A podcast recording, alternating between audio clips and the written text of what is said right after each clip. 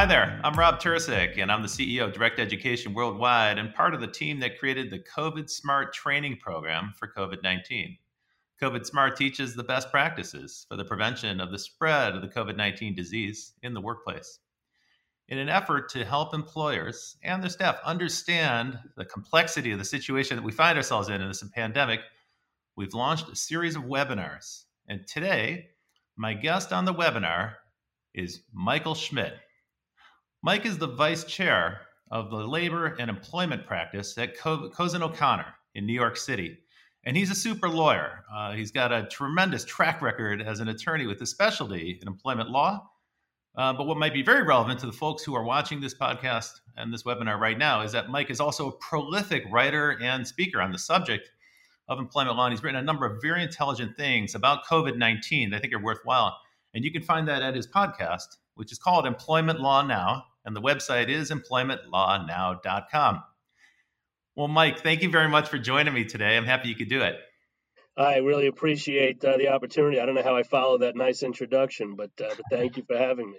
It's all right. Well, your your uh, track record speaks for itself. I mean, if you go to the Cozen O'Connor website and you look at Mike's bio, you'll see that he's been very successful in representing a number of firms in uh, labor cases. But that's not all. In our previous conversations, what I've discovered is that Mike has a great deal of compassion for workers and a very good understanding of the complexity of the situation that COVID 19 presents to employers. And it is complex. Uh, Mike, let's start out with this one basic question, which is going to be kind of the main purpose of this webinar, which is how can employers make a plan to go back to work safe, as safely as possible under the circumstances of a pandemic? Well, I mean that certainly is a, is the key question and a, and a rather broad one, um, and, and, it really gets to the heart of where we are now. I mean, the difficulty and the challenge, really, for both employers and employees, is that, as you said, this is all new. Um, it's new in terms of the pandemic itself, uh, but also in terms of the statutory scheme, the government guidance and and guidelines that have been issued you know, it feels like I know to everybody that we've been dealing with this for months, if not years. Uh, but it really is only about six, uh, seven months being in this and trying to learn uh, all we can about employer obligations, employee obligations. So just keeping abreast of all of that uh, has been challenging uh, in and of itself. But when you get to trying to create a work plan, you have to make sure that you are not only keeping up with what the current best practices are, but you also need to have a lot of flexibility because you are adapting to constantly changing best practices and guidelines. And you're also having to adapt to the psychology that really attaches to a lot of uh, employees' feelings when it comes to returning to work that oftentimes go beyond what the legal and technical obligations may be. That's true. So it requires, as we said in the beginning, a little bit of empathy, right? Uh, people are nervous, people are scared, sometimes they're angry or resentful. There's a lot of emotional range in people's response to COVID 19, and employers need to be sensitive to that. Yeah, no question. I mean, we're, look, we have competing interests that aren't always competing. On the one hand, you have businesses that need to operate, many of uh, whom, if not all of whom, uh, suffered a great deal as well in those opening months in particular uh, of this pandemic. So there is an interest on the business side to be able to operate and operate safely and productively. On the other side, uh, there are certainly interests that employees have when it comes to feeling safe uh, feeling healthy and, and being in a workplace that can provide both to them. Yeah, that's exactly right. I think the key thing there is to focus on what are the common interests, right? People do want to come back to work. They do want to maintain their jobs. They do want a safe and healthy working environment. Well, employers want that as well. Employers have been wanting to come back and restart the economy and resume normal business operations since the beginning of the stay at home orders.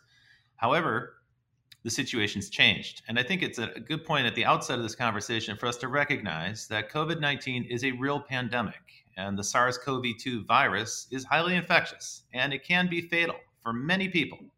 Of course, there are those who sometimes get the disease and have no symptoms whatsoever, or they have what they call a mild case, which might not be so mild. I've talked to a number of people who've had it, and candidly, they said it was one of the worst sicknesses they've had. So it's not always that mild, even if you don't get admitted to a hospital. It's all relative the main message there is that this is a real thing and employers need to take it seriously. I bring that up because I've noticed that some folks that I talk to are in a kind of state of shock or a state of denial. They say, well, we're just waiting for this to go away so we can go back to life as normal. Well, what's your perspective on that, Mike? I mean, if you're going to operate a business in the foreseeable future, do you think there's a chance that we'll go back to life as normal? Uh, well, you know, like everything when it comes to the law, uh, we deal with terms of art, and I'll throw it back at you in terms of what do we mean by normal. Um, you know, do I do I think that we will get to a point in time where people will freely be uh, going back, commuting back and forth to their offices, taking public transportation and mass transit, depending on where you are? I think we will get back to that point at, at some uh, point in time.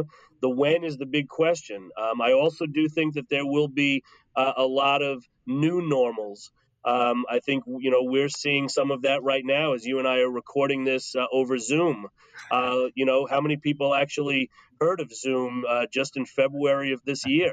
Right. right. Um, so I think you know there will be a lot more uh, contact and communications between and among groups virtually uh, than you will uh, with in-person meetings. Although I'm a big believer that you can't completely eliminate uh, in-person interactions, um, but will you have you know the same level and number of in-person interactions?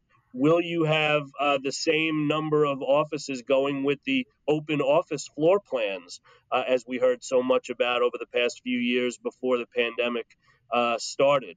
Um, so, I, you know, I think the answer to your question is we will get some of our old reality back.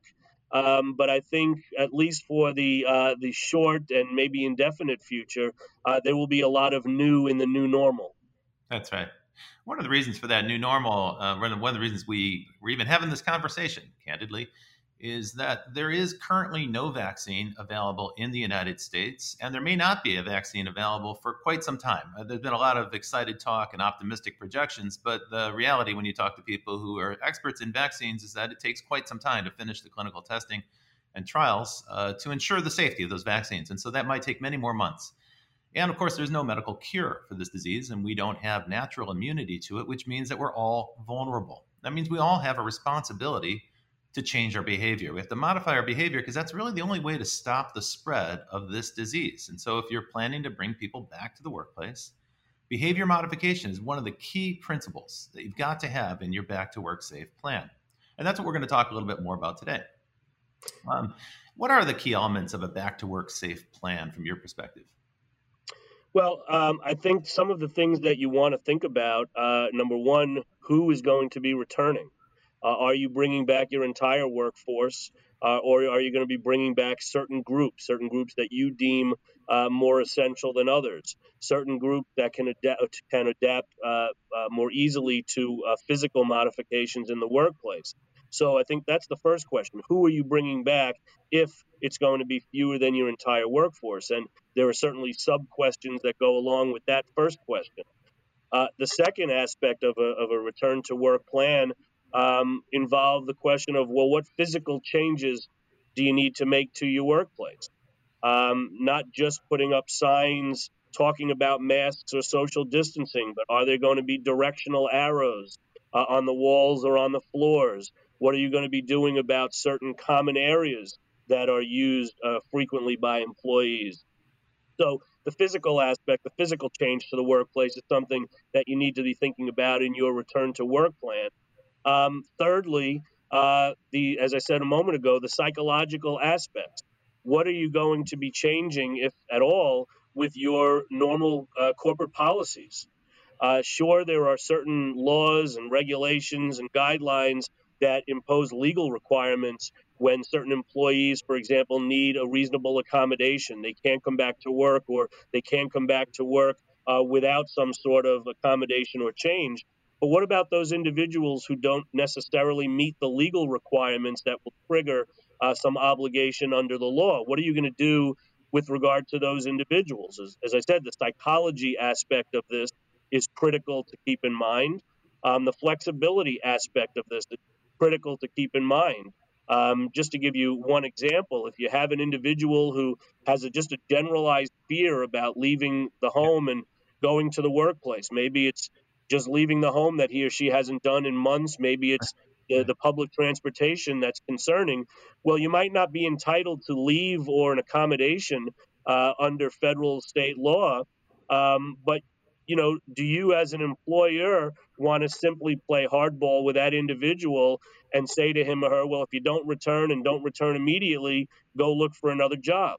Uh, how flexible do you want to be uh, to either help or impede the morale, uh, the the morale uh, of your workforce? So these are all, I think, issues that you need to be thinking about when you're creating a plan, not something that needs to be hard and fast and just technical in nature, but one that certainly accounts for the legal obligations, but also addresses physical workplace modifications as well as the psychological and morale impacts uh, of whatever you're going to do. Let's note that each of these is, in some ways, it's a fuzzy topic, right? It's not a clean cut thing, and sometimes it's a gray area. Or, as you pointed out, sometimes the actual regulations and guidelines that we get from the government are changing themselves. And so, this is a perilous topic, right? Because uh, companies have to have policies, they want to communicate those policies clearly, but they also have to be mindful that the landscape is evolving in real time, even as the medical understanding of this particular disease is evolving in real time, too. Oh, there's no question about that. I mean, the, the legal uh, issues are evolving. There are so many people, right or wrong, who believe that there are a lot of politics that play into this. Mm-hmm. Uh, and we know as we're recording this at the end of September, getting closer to, to the general election, uh, there may be things that impact return to work and, and workplace health and safety and leave requirements that may change as well uh, if we get a change in administration uh, after the election. So uh, you're right. This, these are challenges that employers, employees, and attorneys and public policymakers and uh, everybody uh, really are uh, grappling with and have been since March. And just to add another dimension of drama to all of this, mm-hmm. we're recording this on September 29, 2020. And the background of this conversation is that in, during the past two weeks, the number of cases per day of COVID 19 that are discovered, tested, and found in the United States has gone up by 25% in just the last two weeks. Uh, two weeks ago, it was 30,000 cases a day, which wasn't great, by the way. That was our best that we've been able to achieve uh, with all of our measures. Uh, a week ago, the number went up to 35,000 cases a day, and, and now today, the number is over 40,000 cases a day. The numbers are going in the wrong direction in most U.S. states right now. Uh, all this points to what lots of experts have, uh, have, expressed is a real possibility with this kind of respiratory disease, which is a resurgence or a so called second wave that might be coming as soon as October next month or in November, right in time for the elections. So you can imagine a pretty chaotic scene in the last quarter of 2020 ahead of us. And for HR managers and those who have to do compliance and risk mitigation in corporations, this will be a perilous time. It's going to require a lot of attention and a lot of care. Well, look, uh, there's no question that the last quarter of 2020 is going to be significant to watch. I mean, among the other issues that you talked about, you have back to school uh, as we went into September. So you're having, uh, you know, younger children, teachers, uh, administrators starting to congregate uh, inside in schools around the country and in uh, big cities, certainly. You're having weather changes in many parts of the country uh, where you're not able to congregate as often and for as long outside. So, whether it's for social reasons, restaurants, uh, or otherwise, more people uh, are starting to congregate inside uh, in the cold or the inclement weather. You're also, and it's not to say we don't have holidays throughout the entire year, um, but September has seen uh, you know, some holidays for certain portions of the population. We will continue that as we go through October when we have uh, Halloween, which which tends to be a very interactive holiday, uh, and then getting into Thanksgiving and uh, Christmas and Hanukkah, all holidays where not only do you have people inside because of the weather, but you have people gathering in large numbers. So you know, to your point, I think the fourth quarter of 2020, for a lot of reasons, uh, as we get to the new year, uh, is really going to be telling as to, you know, what the challenges are and uh, how much we have to do to try to confront them. So, for employers, they have the responsibility of monitoring this ever changing landscape. And at the same time, they have a second set of obligations, which is to communicate clearly to their employees, both the obligations that the employees have and also the reasonable expectations that those employees might have. And the third part of that is training.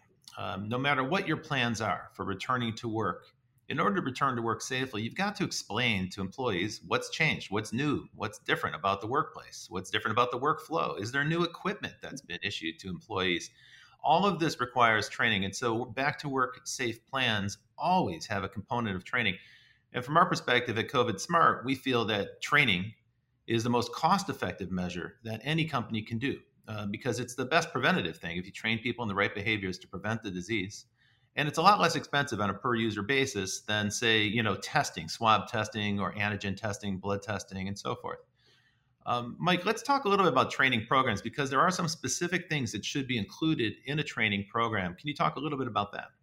Sure, and I just want to piggyback on what you just said because it's such a critical point, Robert. I mean, the, the kinds of training that that you do, your organization does, uh, and certainly the kinds of training that we do from the legal side uh, at our firm there's a real critical um, uh, component to that, and that is that the people who are being trained. Mm-hmm. I say very often, uh, whether I'm doing a webinar or a podcast or whatever it is, when you're speaking to C suite executives or senior management of companies, maybe you're talking with human resources or benefits professionals, the re- thing you really have to keep in mind is that the people who also need this training are the folks who are in the trenches with the employees on a day to day basis, the managers and the supervisors.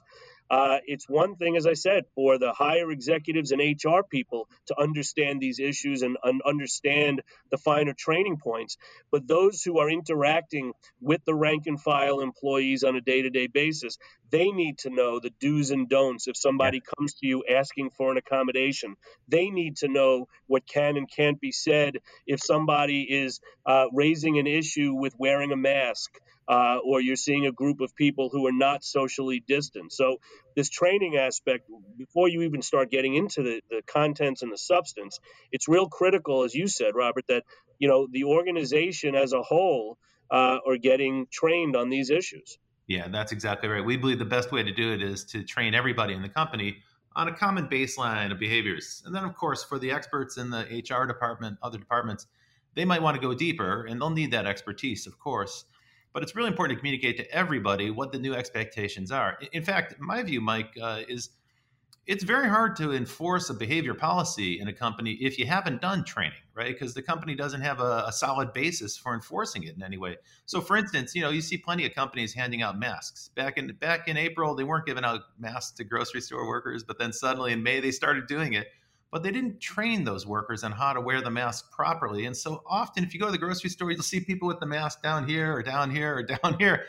Hey, folks, they're not solving any problems with that. That is not actually solving that, The chin in their neck is safe, at least, but uh, they're not wearing it properly. I mean, look, I, I also say quite frequently, I, I analogize this to uh, raising children to a large extent. Uh, if you think that you can start – uh, imposing discipline or talking about rules and judgment when your children first become teenagers, um, you're missing the boat. It really starts early on uh, when you're trying to instill some values, instill some practices and customs uh, with your kids early on. It's really no different when you're dealing with corporate America. When you have developed a culture of communication, of open communication, a culture of training, uh, a culture of setting expectations and having a free flowing discussion with your workforce. Uh, you know, something like this happens, it's going to be a lot easier to continue that culture, as you said, as opposed to never having done this. And now all of a sudden, July 2020 comes and we're scrambling to figure out why are people not following these guidelines or why are our employees not understanding how to wear a mask. You know, and here's a place where it's very easy for an employer to inadvertently fall afoul of the law. They can make a mistake. Uh, for instance, uh, a lot of folks may be unaware that there's different rules and different regulations across the United States. There isn't one set of rules or guidelines that can be enforced. And um, you know, we we uh, probably don't have time to get into it, but there are a number of U.S. states, particularly in New England, uh, a few in the Midwest, Chicago and Michigan, um, Virginia and Kentucky, and along the West Coast, California, uh, Oregon, and Washington, that oblige employers to do some sort of training. And they recommend it strongly that you do that training before you return to the workplace. But of course, each of those sets of rules and regulations vary. So now imagine a corporation that's got employees all over the country. In some jurisdictions, they have these requirements, other jurisdictions, they don't. And no matter where they are, the jurisdiction, the, the, the rules will vary by jurisdiction. Mike, what do you do when you have a client that's trying to bring people back to work and they're in a multi jurisdictional situation? Well, you hit on such a key challenge for employment law generally. It, you know, it used to be 10, 15, 20 years ago, you did have very much a federal scheme when it came to um, employment law. Uh, but now, the last uh, 10 years, and certainly the last five years, uh, and, and we can spend another hour talking about why this is the case, uh, but the states and the local governments are really getting into the act when it comes to employment law, developing their own requirements and their own statutory schemes. So you've hit it on the head. For those uh, employers who are multi jurisdictional, you really need to have a good understanding as to what the requirements are in each state uh, and then make a decision how you are going to implement those differences if there are any. For example, perhaps your organization is going to have state by state addendums to your manuals or handbooks or, or policy trainings. There are also some organizations that say, hey, let's look at all of them that we may be subject to, figure out which is the strictest, and then we will implement the strictest policy and requirements across the board to all of our employees you know, this is no different than when we've seen the last couple of years uh, in the midst of the Me Too movement with uh, sexual harassment training mm-hmm. uh, being a real big issue around the country for employers. And many states not only had harassment training requirements, but they differed in terms of the content, the length, uh, in person, virtual. So it was the same kind of issue now that you're dealing with uh, training, perhaps on return to work and COVID 19 issues. You know, you really have an extra layer of challenge if you are a multi jurisdictional company. And you can imagine the complexity of that because also the information is changing in real time, right? So every single That's week, right. we've noticed this just with the CDC, uh, the Centers for Disease Control and Prevention. One week they'll post a set of guidelines, and then a week later they'll take them down. And sometimes it's actually faster than that. Uh, so yeah, that presents a certain set of issues for employers. One thing I've noticed is that in, on a county basis, in some parts, uh, I live in California, and here uh, in some of the counties, they've issued a set of guidelines and training, but it's only aimed at one person in an organization. Uh, so let's say that's the safety manager, or maybe it's just the manager of the business if it's a small business. Now, what people might not realize is that confers extra responsibility on the employer because now suddenly the government, the local government, has kind of shifted the responsibility for communicating to the employees onto that manager, onto that one person who takes the course. And again, I see that as a weakness because I think if you train everybody on a common set of information, they've all got it and you can prove they've all been trained versus hoping that one person in your organization will communicate it to everybody else. Well, that's it. It's like the game of telephone. You know, you're you're you're shifting the burden to the employer to to train that one site manager or, or designated individual are you confident that that individual is capable uh, to then communicate in the right way and all of the substance of that training to the different groups of people below him or her? It's an important responsibility, and I, I candidly think that uh, you know, in the absence of some kind of central, unified set of guidelines, uh, companies really need to take on some advice uh, and really get you know a professional opinion on how best to proceed, especially if you're in multiple jurisdictions. But even so, you know, you're just in a single state; it can vary from county to county. Now, yeah, it's a tough look. It's a tough. It's a tough thing to deal with. I mean, as much as we'd love to have a centralized uh, uh, book on how to proceed or roadmap, you, you do have different states that have different types of industry um, which will impact, I think, certain return to work and uh, related best practices. Even companies within the same industry have different cultures and different types of workforces that require some differences company to company. So I think it really is about, as you said, understanding what the best practices and obligations are in each jurisdiction uh, in which you're operating, uh, and then develop a plan uh, with some outside counsel or experts uh, on how to implement that uh, in the best way. Now let's talk about the role of OSHA, occupational safety and health. Uh, you know, in the beginning, in the early days, it seemed to me, personal opinion, they were missing in action uh, in the very early days of this outbreak. Others might disagree with that characterization, but when I say that, what I mean was everyone was looking for what are the measures we can put in place to protect workers, and it seemed quite natural to look to OSHA for that kind of guidance. And eventually they did deliver it. Uh, eventually they did come out with a set of guidelines. But my understanding, Mike, is that those are not obligatory, they're merely guidelines. Is that correct?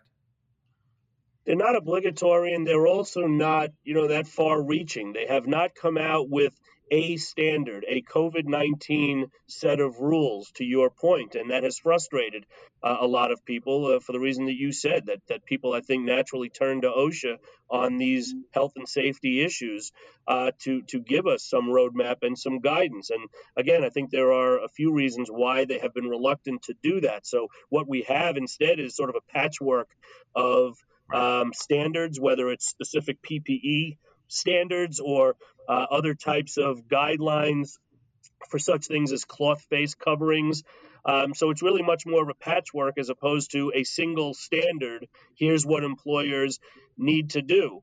Um, you know, the other thing to keep in mind is OSHA has uh, forever had their general duty clause. And I think in large measure, um, they and employers are really falling back on that catch all general duty clause. What does that mean? It means that employers have a general duty to create and maintain a workplace that is free from recognized hazards that might cause death or serious physical harm. So I think OSHA has taken the position that, uh, you know, we still are perhaps in a temporary situation, however serious it may be, and while we may come up with guidelines for specific aspects of it, like PPE, we're going to rely on the general duty clause, which requires employers, I think, to assess their particular workplace, assess the hazards and risks uh, that are associated with the roles and the jobs and duties in that workplace, uh, and then implement and again train employees based on uh, whatever unique aspects exist in those workplaces with those roles rather than having or trying to have a one size fits all national standard uh, issued by OSHA. And maybe, given that the United States is a, you know a collection of very different states with very different geographies and, frankly, different political philosophies in each of those states, it might be it might be an impossible ask, right? To to ask the federal government to issue this guideline. And what we're probably talking about, we seem to be skirting around this topic that you know, on the one hand, the CDC hasn't been able to come out with consistent uh, guidance, and on the other hand, OSHA is saying you've got this general duty. Uh, you know, it would be it wouldn't be unreasonable for an employer to say, okay, we understand we've got the general duty. Can you give us the general guidance? And that, unfortunately, is not forthcoming. I happen to live in California, where uh, you know we love issuing regulations, and in the absence of a federal regulation, there's always Cal OSHA, who loves to step up and fill the vacuum. Right? They abhor a vacuum, so they're going to fill it with their own set of regulations. Um, now you can imagine the the stress that this puts on employers because they're having to chase after all of that that evolving landscape. Okay, let me shift the conversation a little bit then. Um, we've talked about the regulatory bodies, we've talked about the jurisdictions, we've talked about this evolving set of uh, guidelines that you need to keep an eye on and, and probably uh, refer to professional advice from a trusted law firm so that you get the good information when it's when it's timely. Let's talk a little bit now about reasonable expectations. You brought this up in the beginning, and I think it's really important for us to spend at least a couple minutes that remain talking about what is a reasonable set of expectations that an employee can have of their employer when they return to work, when they're asked to come back to the workplace. I think there are two aspects of that. I think um, the first expectation that employees probably should be able to have is that employers have given thought to the kinds of issues that we're talking about and then have gone beyond giving it thought and have started to put pen to paper. Uh, and again, beyond just putting something in a written policy, actually have created a plan to implement that policy, which is uh, hopefully going to be based on best practices and as much guidance as uh, as they can from the federal and, and state government authorities. So, an employee expecting to come back to work, having their employer have created a plan to make the workplace. You're not going to eliminate each and every possible hazard or, or uh, you know risk out there, but that, that they've at least acted in good faith to to try to come up with a plan that they have implemented and then communicated um, to the employees. I think the second uh, aspect of the expectations is that uh, if there are concerns that employees have, there's somebody that they can go to. And I think that goes back to you know what what employers should be doing when they're creating their back to work plan and that is to designate an individual or a team of individuals uh, to be recipients of concerns and complaints that are being raised um, th- there's no question that uh, there may be times where employers may be overwhelmed uh, by the number of concerns, uh, legitimate and non-legitimate. Yeah. But I think I think where we are now, you know, seven months into this, which is still fairly early, I think, uh, the employers probably want to err on the side of the communication aspect that I pointed out before that's so important for so many reasons and make sure employees feel that they have somebody that they can go to that has been designated uh, from the corporate standpoint uh, to bring up concerns, comments, questions. It goes back to employers being able to do something about something they know and it goes to the employee psychology and the morale that they feel their employers care about the workplace they're returning to. This is key too because uh, what we talked about earlier, the the rapidly changing nature of the information as medical science gathers more information about SARS-CoV-2, the virus, and COVID-19, the disease, they're going to start to inform organizations like the Centers for Disease Control and the World Health Organization, who will continue to issue more public health guidelines those are going to filter their way down to your local workplace. And so the employees will need to be informed of those evolving recommendations. And so having those open channels of communication and a clear and consistent way to communicate to employees, even before they return to the workplace, we think these are very important points. Now, Mike, yeah. let me ask you a different question, kind of the, the other side of that question. What's a reasonable expectation that an employer can have of their employees when they ask them to come back to the workplace during the pandemic? Sure, great question. Um, I mean, I think we, employers should should start with the mindset that we have a very intelligent workforce in 2020. I think employees, more so than 10, 15 years ago, have access to a lot of information. They have access to the internet. They have friends and family members and neighbors who are lawyers. Uh, so I, I, just think that we are, for a lot of reasons, dealing with a much smarter workforce uh, than uh, used to be the case without painting too much of a broad stroke. So employers should start with the mindset that you know employees uh, are smarter in terms of what information is out there, what their rights are, um, what they can uh, rightfully expect as part of a return to work and a continuation uh, of the work relationship. Um, but to your question specifically, what can employers expect from employees? Uh, I think they, they should be able to uh, expect that employees uh, are following the rules and the plans that they are spending a lot of time and effort putting into place. I think they can and should expect that employees will continue to be as productive as they possibly can. Uh, remember, it's not just the employees who are hurting in terms of they've either been furloughed, maybe they've been out of work, but a lot of businesses have been closed. Uh, and even for those who have been open, uh, the streams and sources of revenue uh, haven't necessarily been what they were pre pandemic. So they need to get operations going and they need their key employees uh, to help assist with those operations uh, to get back going again. Uh, so I think they, they should have an expectation that employees will follow the plans, will continue to work and be productive, uh, but will also raise concerns and, and legitimate issues in good faith when they see something that, that isn't right or they see something that is concerning to them. Because I think it's fair to say most employers want to do the right thing and mm-hmm. want to correct uh, things that are not right, and they can't do that if they don't know about it in the first instance. That's a good point. Now, what role? Tell me about the relationship between the unions and employers. I, do, I realize that the number of people who belong to unions in the United States has been on the decline in recent decades, but they do still play an important role. And principally, in the early days in particular, unions were there to establish safe work practices and safe workplaces. Uh, do you see that happening today? I mean, I live in Los Angeles, where the uh, the film and production unions have actually just reached a good accommodation with with the movie studios, uh, and they seem to have done that in a very constructive way. Where both parties sat down and they said, "Look, the whole goal here is to prevent an outbreak. How can we return to work safely? The studios need to produce shows because they're running out of shows." And they managed to find that. Is is that your observation as well? Have the unions been able to play a constructive role in bringing people back? I think so, and I think you know many people would echo what you said. Uh, uh, in that you know unions uh, continue to play an important role uh, for a large portion of the workforce still in 2020. And I think really, you know, like any negotiation, if you go into it um, not with the notion that there's a zero sum game that has to be achieved, but that both sides have an interest and you know both sides at the end uh, of an, an, issue negotiation can can win however we define win, then I think everybody's head is in the right place. I think employers and unions alike do have common interests.